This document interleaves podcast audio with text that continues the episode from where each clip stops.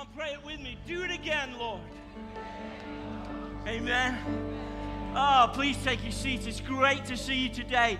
I am doing a little bit of teaching on belonging and on relationships. And for some of us, that is so hard. And yet for some of us, we're at a level where we've got enough relationships in our lives.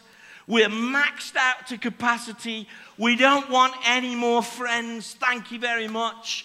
We don't want to learn any more about belonging. But you know, one of the greatest witnesses of the church is that the, the, the Lord said in the upper room, it isn't by your preaching. It's not by your, your singing. It's by your love one for another that all men will know that you're my disciples. So belonging and being together in relationship, not just in the church, but in all of the world, is really important. How are your relationships today? If you think about it, for those of you who, who might struggle in this area, I just want to say to you that you're already in lots of roles that mean lots of relationships. For instance, for some of you, you're a mom, you're a, you're a wife, you're a friend. You're, you're a role at work, whatever that is. You're a carer, you're an aunt. Some of us feel like our lives have so many hats. Let me just ask you, do you feel like you're wearing too many hats, spinning too many plates, got too much in your life? Don't say amen. Just, just hold it in there. But some of you are going, you know what? He, what, what is going on? Every time he speaks, he speaks about me. I think what we all want is intimacy, to know and to be known. We all want a sense of somebody values me, somebody cares for me, and that's really important. But what we have to understand is, and this is where we've been hurt, we have to understand that you're going to need a multiplicity or a A varied amount of different types of relationships in your life. If you've got a Bible, turn to First John chapter two, and I'll read a few verses there in a moment. But some of us have given up on relationships. Some of us want me to get back to preaching about other things other than belonging because we've given up on it. We've given up on it because we've been hurt. And we're actually... We've been hurt in one type of relationship, so we've given up on the whole lot. Not realizing that you as a person have many different roles and lots of different relationships that can help heal that hurt that you've given up on. There was a, the, there was a man one time, he's driving down the road, he's driving in his car, and he takes the corner a little bit too fast, as does a woman coming the other way. And they have a head-on serious crash, wrecking both cars. Miraculously, both of them are unharmed. And they both crawl out the wreckage, absolutely, totally destroyed each other's cars.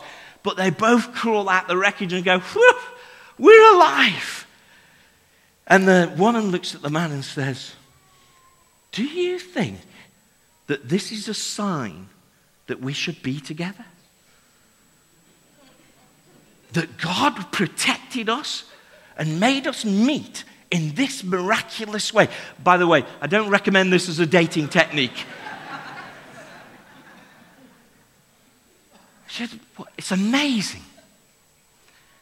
And the man says, you know I do. God's brought us to this moment so we could meet in this unusual way. We are meant to be together. She said, it's another miraculous thing. My car is completely wrecked, as is yours. But look at this. The bottle of wine in my car isn't broken at all. Maybe this is a sign that we should celebrate our newfound love. So, so she hands it and says, and he says, I totally agree. Let's celebrate our newfound love. So she hands him the bottle of wine, he unscrews it, and he's so excited he drinks half of it down and hands her the bottle, and she screws the cap on. And he says, aren't you having any? She says, "Nah, I'm just going to wait till the police arrive." For some of you, you've been dealt a cruel blow from some people.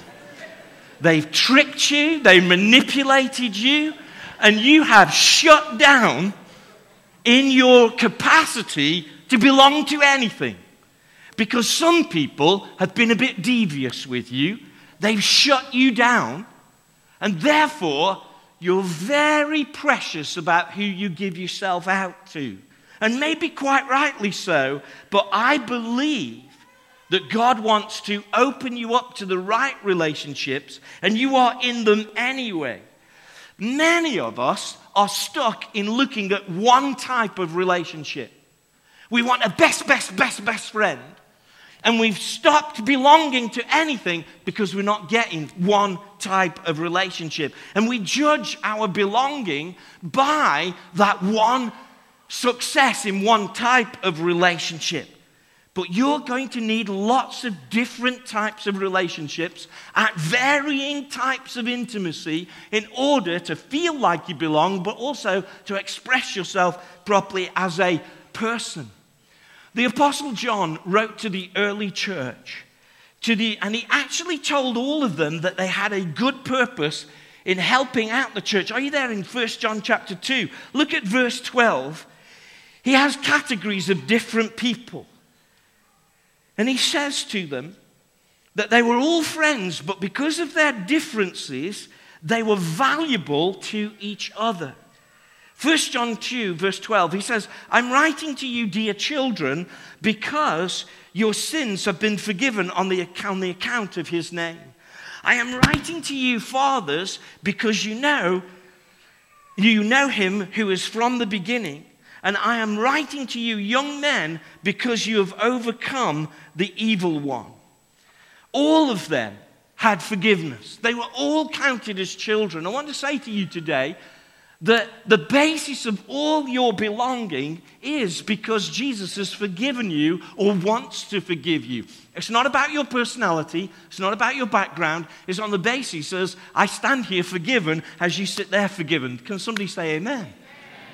The second thing that John says is some of you are fathers. Some of you are fathers and you know God. You've known him from the beginning. And when people look at you, they go, yeah, you know God. And as you grow in your Christian life, wouldn't you like to be that way? That when so-and-so's in the house, we know that God's here. And yet, as I get older, you know one of the most encouraging things to me is that younger people who are living it and battling and overcoming, you, you get so much encouragement by that, where you start thinking, whew, I think the church is going to be safe. Look how great these young people are. Because they're overcoming the evil one. And John actually repeats himself and says, because the word of God dwells in you and because of your testimony, you're overcoming. You see, everybody, at no matter which age, has a, re- a role to play in relationships. Everybody has the role to either give something or learn something, no matter how old or young you are. This week, I got taught by some younger people how to re- use Instagram. I didn't know how to do it. And, uh, you know, they were very kind to me. They told me which buttons to press. So now I'm on Instagram. I don't know what that's going to do for me, but anyway, it was a good lesson. But can I make a serious point about young and old teaching each other? Because actually, in the spiritual side of things, the Bible says the old men will dream dreams. And when we're filled with the Holy Spirit, younger people will see visions. And so it isn't just that younger people teach us about Instagram and Facebook or Snapchat or Tinder or wherever you find your relationships these days. Actually, younger people need to be filled with the Holy Spirit so that you can have visions from God. Because the Bible says without visions we all perish. And it's up to us older people to hear what visions are being laid on the heart of the younger. I'm just saying, as far as belonging goes, it's not about personality. It's about what God has done in your life and what he is doing in your life. So why don't you ask God and invite God to do some things in your life? Then you're going to begin to belong. I want you to understand something about relationships. There are three key things that are really important. First of all, your relationships will be shaped by which season of life you are in. You'll have different functions in different seasons. Older people might learn different things from younger people. Younger people might learn different things from older people.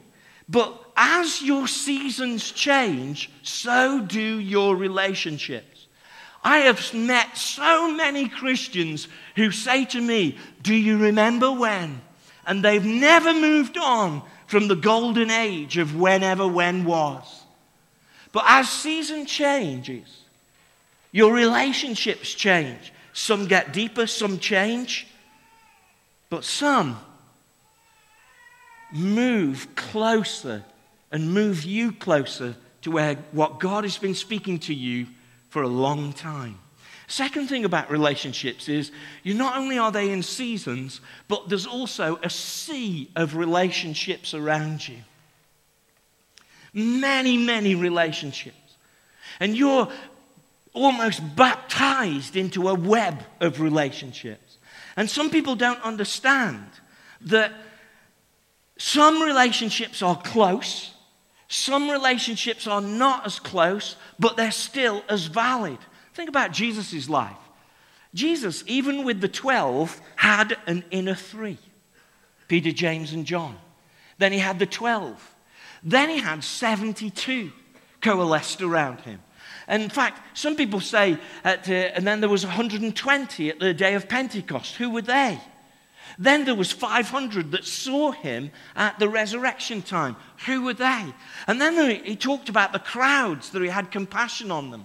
But you know, with Jesus, when he was in a crowd, he was always approachable. Do you remember when the disciples, always they were always rebuking people for bringing people to Jesus? And he seemed to be able to say, even though I'm in this crowd, I can still have relationships with these little children, these blind people. This woman who had an issue of blood felt that she had the confidence to go and touch him. You see, some of us talk about a large church or talk about large crowds as if relationships don't exist. Your relationships will exist if you accept they're just different at different times. You'll have seasons in your relationships. I wonder if you've only got time for your family. That may be appropriate for a season, but then you may need to adopt some other people into your sphere. I wonder if you can understand you're put in a sea of relationships, and everybody in that sphere needs you. Maybe not to be bestie, bestie friend, but they need you. And lastly, the thing about relationships is there's a setting to your relationships. The setting of your family is a lot different than the setting of your work. I don't walk around in my vest at work. I don't. Well, I do. It's under my clothes. But in my family, Kathy has the pleasure sometimes of seeing me in my vest. Some people want just one type of relationship and don't understand that different relationships in different settings will call for different levels of intimacy. The key to remember is that just because we all want intimacy doesn't make other relationships that may be a bit more formal invalid. God has a purpose for them. So I want to teach you a little bit about how you can learn to be belong, how to be a belonger, and about belonging, and to meaningfully make progress in the art of relationships. You see, because I'm burdened about people today. I think that today we're more isolated than we've ever been, even though we're more connected than we've ever been. Some of the most important lessons you can learn is to learn to belong. There's a lady one time and she's hoovering her house. And I feel for some of them because you're like Chippy the parrot. chirpy parrot, always singing. But as the lady's hoovering her house, she has one of these phones, you know, that flash a light when it's ringing as well. And she thinks to herself, oh, I'm just going to hoover out the parrot's cage.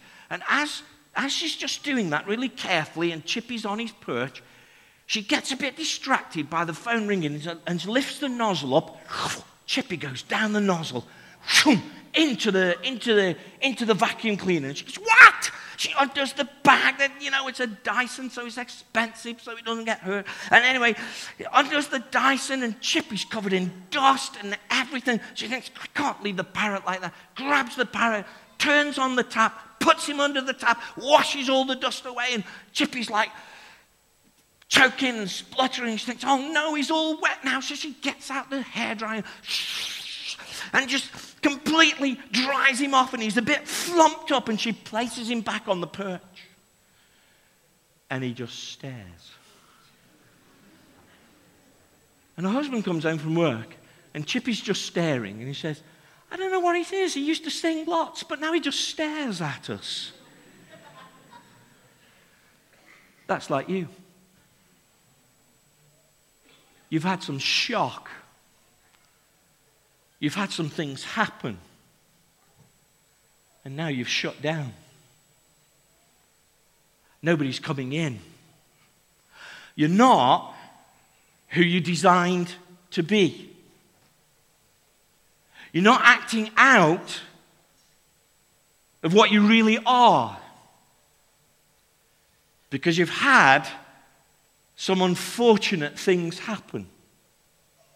And with all of us, belonging in the church is often reduced to a nice idea of what should happen, but don't you get past this drawbridge, Pastor Mark. The first way you can learn belonging is often we start with the question is, who am I like and who will like me? Or what common interest do I have with some people? And when people come to church, they often say something like this. Are these people like me? And will they like me? And the answer to that is, no, they're not, and yes, they can. You see, if you think about it, did you choose your university place by or your university course by asking, I'm going on that course because everybody on that course will like me and they are like me? Did you choose your job by saying, I'm going to get my job in this workplace because they like me? No, you didn't. You chose a job or a university course because of the mission of that job or the job itself. You didn't choose it because people like you. It's the same with church. Don't keep saying, well, I'm only going to join in if they like me. It works the other way around. As you get involved in the mission, as you get involved in what we're doing, then as you begin to belong by just saying, well, I just believe in what they're doing, then people start liking you. Now, of course, we are to love each other. And of course, if you just open the Bible and only look at the Bible and try and decide what church is, you won't escape the massive truth that we are to love one another. And so, of course, there will be people who have common interests, common likes. But I would wish and hope that we could be a bit more biblical than that. Is anybody else with me? That actually we learn to love people who are not like us. Oh, that went down like a lead balloon. That we could begin to love people even though they are not like us by the love of Christ in us constraining us. The first way you can learn to belong is belong to the mission. Belong to what we're trying to do. And God will begin to create clusters of friends around you. The second thing is, to learn to belong, there's also some biblical bedrock attitudes that we need to run through all of our relationships. You see, we often go into relationships seeking to be allowed in. But instead of thinking to ourselves, no, there's a giving in belonging that we need to give. And through all of our relationships, we need to learn, and you can look at this through the book of Ephesians, we need to learn that our relationships need to be loving. As God loved us, we love others. Our relationships need to be truthful. We speak the truth in love. Our relationships, we need to be helpful. Let's bear one another's, um, seek the peace of each other in the in the spirit of unity. Let's be kind. Be kind and compassionate, Ephesians says. Forgiving one another, just as Christ has forgiven you. You see, some attitudes go through all of our relationships, and one of the things that the Bible says is that we are to be a positive encourager. Kathy and I have got an internet radio station that we love listening to, and it's called Positive Life Radio. You wouldn't believe I'd listen to a station like that, would you? You see, I don't listen to uh, miserable life radio, or negative life radio, or cynicism life radio. I tune in to Positive Life Radio, a friend when you need it. That's what it says. That's their jingle. We often use Hebrews ten twenty-four as a, as a, as a thing about coming to church. Don't forsake the assembling of yourselves together or meeting together. But actually, the latter half of that verse is not just about church meetings. It says Uh, that we are to encourage one another whilst it is still day, because you know that the Lord is coming. In Ephesians, at the end of Ephesians, Paul said, I'm sending to you Tychicus. And the only reason I'm sending him to you is so that you can know how I am and I can know how you are. There's no other big spiritual reason. So that we can be positively encouraged. All of our relationships need the attitude of giving and receiving. So if you want to belong, start thinking, what attitudes flow through my relationships? Am I loving? Am I kind? Am I helpful? Am I truthful? Am I positive? Am I a giver? And do I also open myself up to receive? If you're going to learn belonging, and I'm going to kind of come into land in a few moments, because talking about relationships is thoughtful and it's difficult for some people. There's a template that you need to put into your life about your relationships. And this template is basically that you need three types of relationships in your life. And the first relationship is this: you need somebody who will inspire you.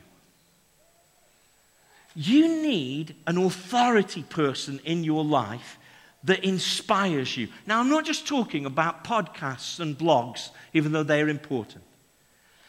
I believe that you need an actual person in your life. Like Paul said to the Corinthians, can you imagine somebody saying this to you? He said, follow my example as I follow the M example of Christ. Follow me as I follow Christ. I'm your inspiration. I'm the person who you get your benchmark from. And I want to say to you, you need that in your life. In fact, he goes on and says this: I praise you for remembering me in everything, for holding to the traditions just as I pass them on to you. Can I ask you, do you have anyone you look up to who inspires you? In fact, this template doesn't run just through church. It runs in your professional life. It runs in your, in your family life. It runs throughout all of your life. Are you the sort of person that says, nobody inspires me, I'm just feeding myself? And that person, sometimes you need to be able to hold their hand instead of just see them on the internet. The second type of person you need in your life is a friend, encourager, fellow traveler, somebody you're walking with. Somebody who is comforting you and entrusting in you their friendship. In fact, that's what Hebrews ten twenty-four means. Encourage one another all the more as you see the day approaching. A fellow traveler. I've noticed something about Christian marriages, that often they're lonely. I've noticed about them that you've got your wife or you've got your husband and you don't need anybody else. And that isn't what the Scripture teaches. The Scripture teaches that we need each other to travel with us. Now, sure, as couples together, I don't think you should share anything that you wouldn't share with your wife. I don't think you need to form a relationship with people that's closer than your wife or your husband. I'm not saying that. But you need people to travel with you in your marriage. You know, parenting teenagers is difficult. Why don't you get a friend who's already done it or is doing it, and at least you can moan together? You need encouragement. You need a traveling friend. The last template, or the last relationship in the, my relationship template is, you need somebody that you're helping. Second Timothy two verse two says, commit to faithful men and entrust to faithful men so that they may teach others also. One of the difficulties about Christians is, is that we, we think that things are all about us receiving. But who are you helping? Who's inspiring you? Who are you traveling with? Who are you inputting into you? As you put that pattern into your life and you say, I need an inspirer, sometimes they're authority where they draw lines in my life. I need some uh, people around me who comfort me and encourage me and travel with me. And then I need somebody who I'm inputting into, who I'm helping, who I'm teaching, who I'm teaching to pray, who I'm teaching to read the Bible, who I'm teaching in my workplace. You need that in your life. And then you're going to learn to belong. Now, I'm going to say something really serious. So if mom, if your baby's really, really upset, I want you just to take her to the mums and babies room, because I need to talk to some people and break some curses. So if you if you just be with me on that, that'd be great. Really appreciate you. Because I'm going to close the service and I'm going to tell you a story. A true story about breaking curses, because God spoke to me this week about a serious way in which some people are not belonging. You see, the thing that we need is to understand in our relationships that it is about giving, but it's also about receiving. And some of us are not receiving because we believe some things about our family and our life. I'm going to ask the worship team just to come. I'm going to ask you to stand with me, even though I'm going to carry, carry on just speaking just for a few more minutes. So if you'd like to just stand with me, I want to talk to you. I want to read you something about one of the characters in the Bible. By the way, do you think it's fantastic that Jesus is called the Lion of the tribe of Judah? Isn't that great? Wah! The Lion of the tribe of Judah. Isn't that great? Wouldn't you like to be called the Lion of the tribe of Ryan? Or your family. Revelation five verse five. Nobody's worthy to un- unravel the scroll except the Lion of the tribe of Judah. Isn't that great? Have you ever read about Judah? Do you know what his story is? Let me tell you about Judah's story. This is what was said over him by Joseph, his dad. Judah, your brothers will praise you. Your hand will be on the neck of your enemy. Your father's sons will bow down to you. You are a lion's cub, Judah, and you will return from the prey, my son.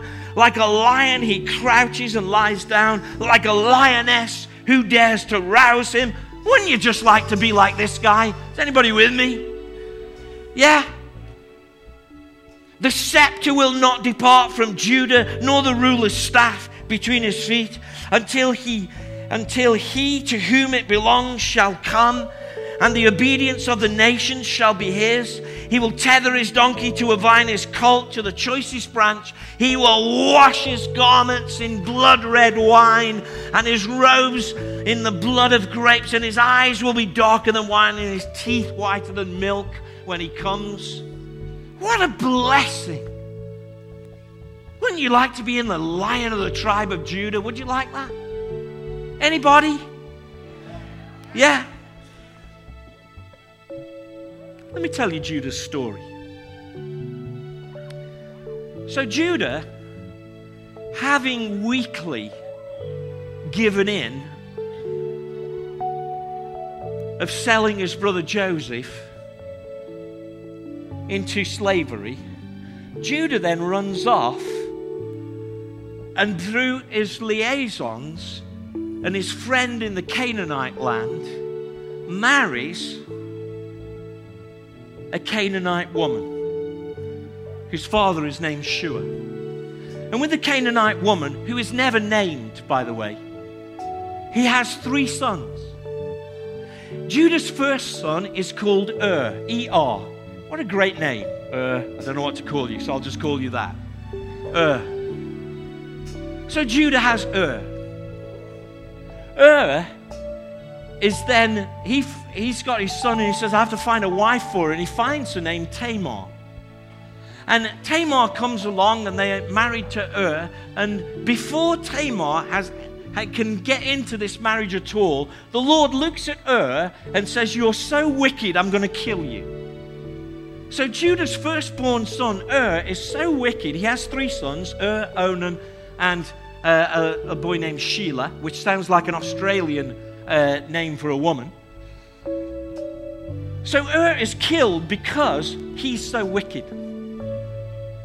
So Tamar, as the custom of the day, now a widow, is passed on to the second brother, and the brother despises Tamar so much that he thinks, man, here, the children we have will never really be counted as mine, so he doesn't have relations with her properly, and this angers the Lord so much, this great Lion of the tribe of Judah.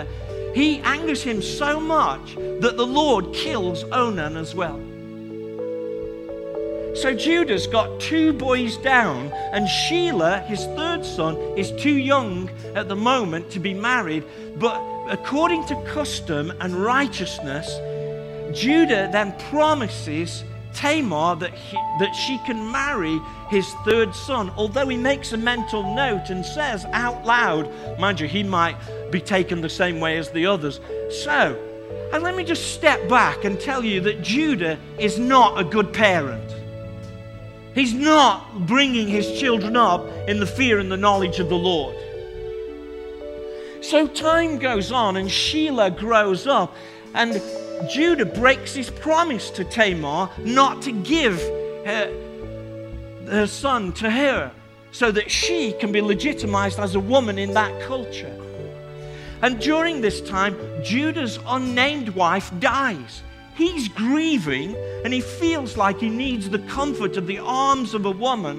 So Tamar, who's in disguise as, as, a, as a lady of the night, Judah sleeps with her to get some comfort as, as a woman as, who's a prostitute, but it's actually his daughter-in-law, Tamar. How you liking the Lion of the tribe of Judah now? So he sleeps. I like the Lion of the tribe of Judah. How do you like the tribe of Judah now? So he sleeps with his daughter-in-law, and of course they're not blood related, so it's just a generational thing, so it's all healthy and so on. And they have two sons, Perez and Zillah and Zerah. And Perez has a son who has a son who has a son who has a son called Obed, who has a son called Jesse, who has a son called David, who then has sons and sons and sons, and Jesus comes from Perez's line. I want to ask you something. How's your family? What's your understanding of such and such a tribe or another tribe, and or that person or that social status? You see, I know that whatever your family background, God can still bring the redemption of the Lion of the tribe of Judah out of you. Because all of you see the end of the book, but when you look at the start of the book, He takes a messed up, dysfunctional family and says, I can redeem the world through you, Judah. And whatever your family is, you see, I'm not talking to you today as if I am some theoretical person. I'm from the worst part of Stoke-on-Trent, the poorest part of Stoke-on-Trent, from a place called Feg Hayes with no dad, a mum who worked all the time, a latchkey kid, but God still had a plan for me, and He's got a plan for you. And you know, sometimes in Britain, the English don't like the Scottish, the Scottish don't like the Welsh, the Welsh don't like the English, and I don't know what it's like in your culture. Maybe you look over to some other tribe and say, they're not as good as my tribe. I want you to say, well, God can do anything with any tribe. Come on, give Him praise.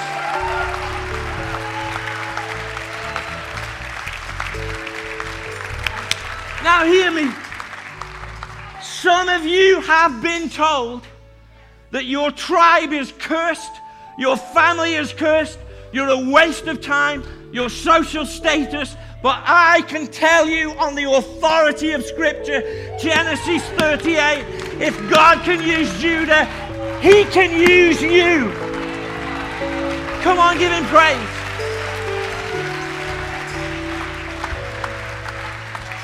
And so, in the name of Jesus, I break every curse over your tribe, over your heritage, over your gene pool, over your background, over your status, because God can bring the Lion of the tribe of Judah out of you.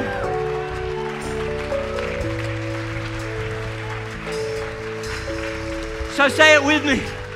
Break the curse, Lord. It's not part of me. Because if you stand the right side of the cross, if you stand in relationship of Jesus, and if you embrace the cross and live for Jesus, that's the most important thing. Not your family background, not your tribe, not your status, not your ethnicity, but Jesus Christ crucified for you, the redeemed Son of God, who is the Lion of the tribe of Judah, who is going to save you, release you, and call you to purpose. Somebody give Him praise.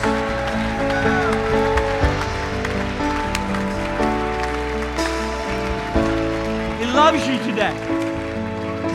And so, I say this to teach you that no matter your background, you can belong. You can be a part of something. Stop saying you're cursed. Stop saying your background is such. It's not. Because if God can use Judah, woo! He can use me. Come on, let's give Him praise. We love you, Jesus. We worship you.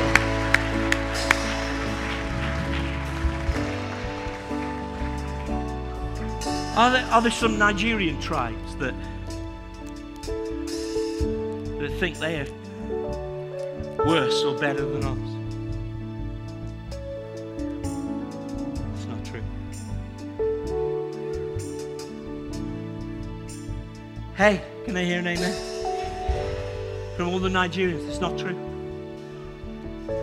You see, you need to understand the Bible kingdom culture. Are there some Malawian, Zimbabwean tribes, do you look sideways at others? Are there some Ghanaians? Are there some Scottish who say, I can't stand the English? Surely we need a different culture around here. Surely we need kingdom culture that says everybody's valuable, everybody's loved, everybody's worthy, because Jesus died on the cross for every single person here. And I've kept you standing for this I want you to break the curse over your life that says you're not worthy by this, the blood of Jesus. So will you lift your hands with me, and will you ask the blood of Jesus on you, your family, your destiny, and your life? Holy Spirit, bring your freedom. And I break the thought when people say, I can't belong. You can belong. To church, to work, to family, to your street, to your world. God has redeemed you by the blood of the Lamb. Come on, give him praise.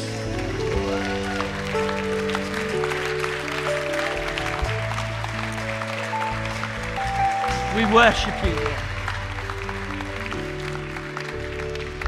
You know what? In this church, we don't even care whether you're from Dudley. We don't care. You're welcome. Smethwick, we'll have you. Yardley, it's fine. It doesn't matter.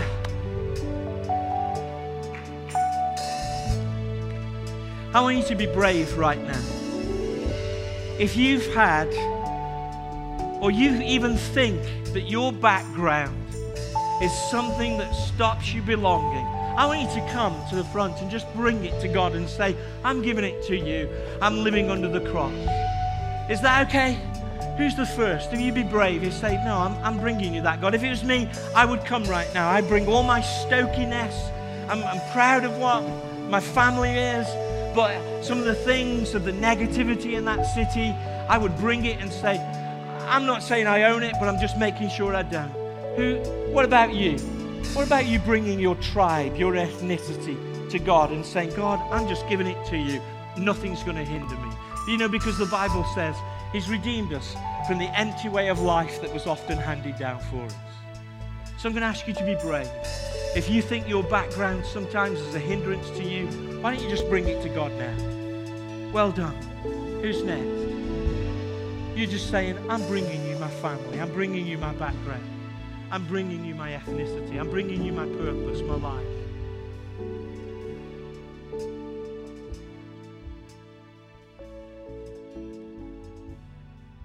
God loves you.